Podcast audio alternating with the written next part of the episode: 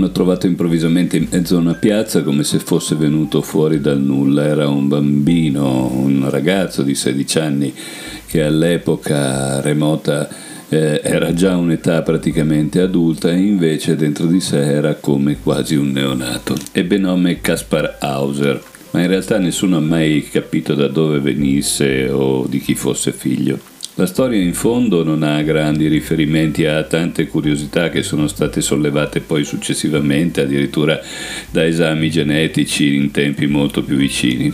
Non fosse per il fatto che questo bambino eh, faceva convergere intorno a sé delle emozioni fortissime in tutta la popolazione della città e non solo da diverse parti del mondo arrivavano per vedere questo Kaspar Hauser. Fra quelli che arrivavano per l'epoca non era strano che arrivassero molti che si occupavano di esoterismo. E lo stesso Rudolf Steiner, eh, molti anni dopo, sosteneva che si trattasse di una figura angelica arrivata fra noi, priva di precedenti reincarnazioni, un po' come accadeva nell'attesa del Messia ai tempi pre- precedenti a Gesù Cristo, noi tutti ci aspettiamo che una figura di questo tipo sia una figura che fa miracoli strani, che abbia superpoteri come quelli che vediamo nei film televisivi. Invece il vero superpotere di Kaspar Hauser era rappresentato soprattutto dalla sua purezza e dall'energia che da questa emanava la grande potenza della sua commozione, della sua compassione e la capacità di perdonare tutti, perfino quelli che lo hanno ammazzato poi alla fine ma per non tirarla troppo per le lunghe lascio a voi andare a cercare letteratura e addirittura film, uno in particolare particolarmente famoso sulla persona di Kaspar Hauser.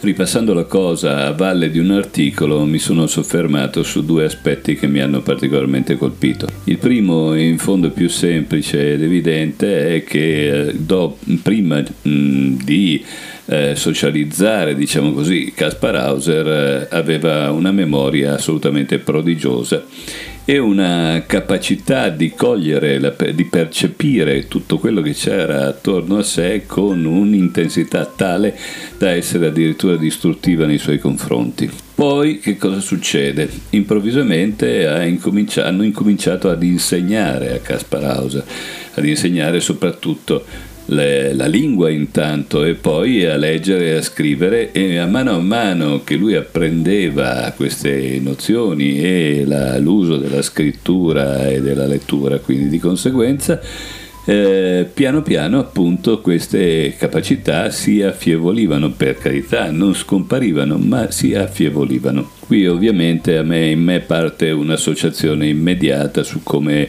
il digitale di oggi in fondo non sia altro che l'evoluzione di alcuni fenomeni di dispersione della nostra diciamo capacità spirituale, animica che però è incominciata molto nel passato, perché in fondo la nostra cultura in generale e quindi anche la cultura più nello specifico del linguaggio e della scrittura si eh, crescono diciamo, a eh, danno, a detrimento del nostro stato naturale che non ha a che vedere direttamente con lo stato animale, ma con uno stato precedente a quello animale, sempre che uno sia interessato a questo tipo di approccio. E quindi detto in, ma- in maniera leggermente più complicata, diciamo che la cultura ha un significato entropico da un lato rispetto alla nostra spiritualità da un certo punto di vista, però ha un valore rispetto alla eh, crescita dell'umanità quasi negoziale ecco, di contrattazione. Quando Kaspar Hauser muore, eh, pare che le sue parole fossero mi dispiace solo di non aver potuto concludere eh, la mia missione e che il mostro ha vinto ha vinto il mostro.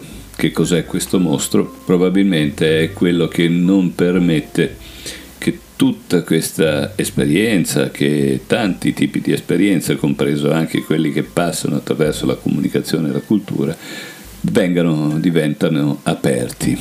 La luminosità, la purezza, il canto, le parole che usava Caspar Hauser avevano un effetto non per quello che eh, veniva detto, ma per quello che egli era in grado di trasmettere e come le, riuscivano le persone a trasformarsi in sua presenza, a sentire delle cose che normalmente non avrebbero mai percepito. E quindi nel momento in cui noi cerchiamo l'eccezionale e forse il divino, possiamo anche prendere in considerazione il fatto che questo sia riposi, si nasconda nell'assoluta semplicità e nella purezza naturalmente. Dove potremmo ritrovare a questo punto il nostro Caspar Hauser in questa vita di oggi piena di cose, piena di pensieri, piena di preoccupazioni, di desideri?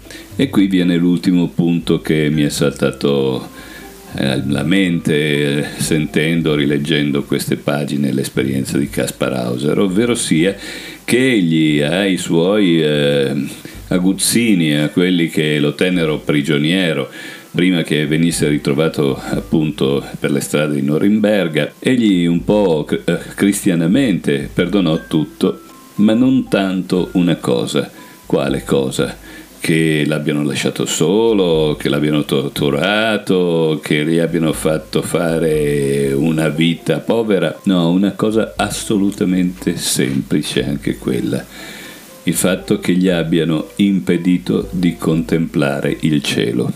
Ad un certo punto della mia vita io ho scoperto che il cielo aveva un valore enorme, una eh, vicinanza enorme al mio sentire, alla mia anima, alle mie persone. E qui sono io e non Casper Hauser a parlare.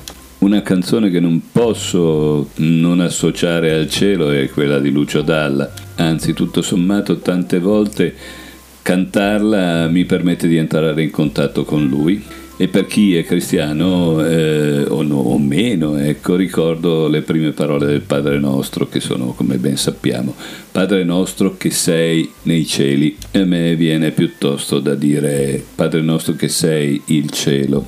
Il cielo astronomico noi l'abbiamo sverginato con tutti i sistemi possibili e immaginabili, sappiamo molto e ancora di più di lui attraverso la fisica e assolutamente ben venga tutto ciò ma noi e il nostro sapere siamo ben poca cosa in fondo rispetto alle possibilità dell'infinito che ci vengono dagli studi stessi. Come possiamo di fronte all'infinito pensare di saperne di più noi? Al contrario possiamo guardare il cielo e io lo faccio tutte le volte che me ne ricordo e mi fa un grandissimo bene, anche quando non lo vedo. Il suo azzurro è di una potenza splendida e devo dire che posso immaginarlo come un viso, anzi lo immagino come un viso, gli parlo e mi affido a lui e questo consiglio a tutti. Volgetevi al cielo, contemplatelo, sorridetegli e sentite il suo sorriso e tutto l'amore che esploderà restituitelo a lui e tutto intorno a voi. Un abbraccio celeste.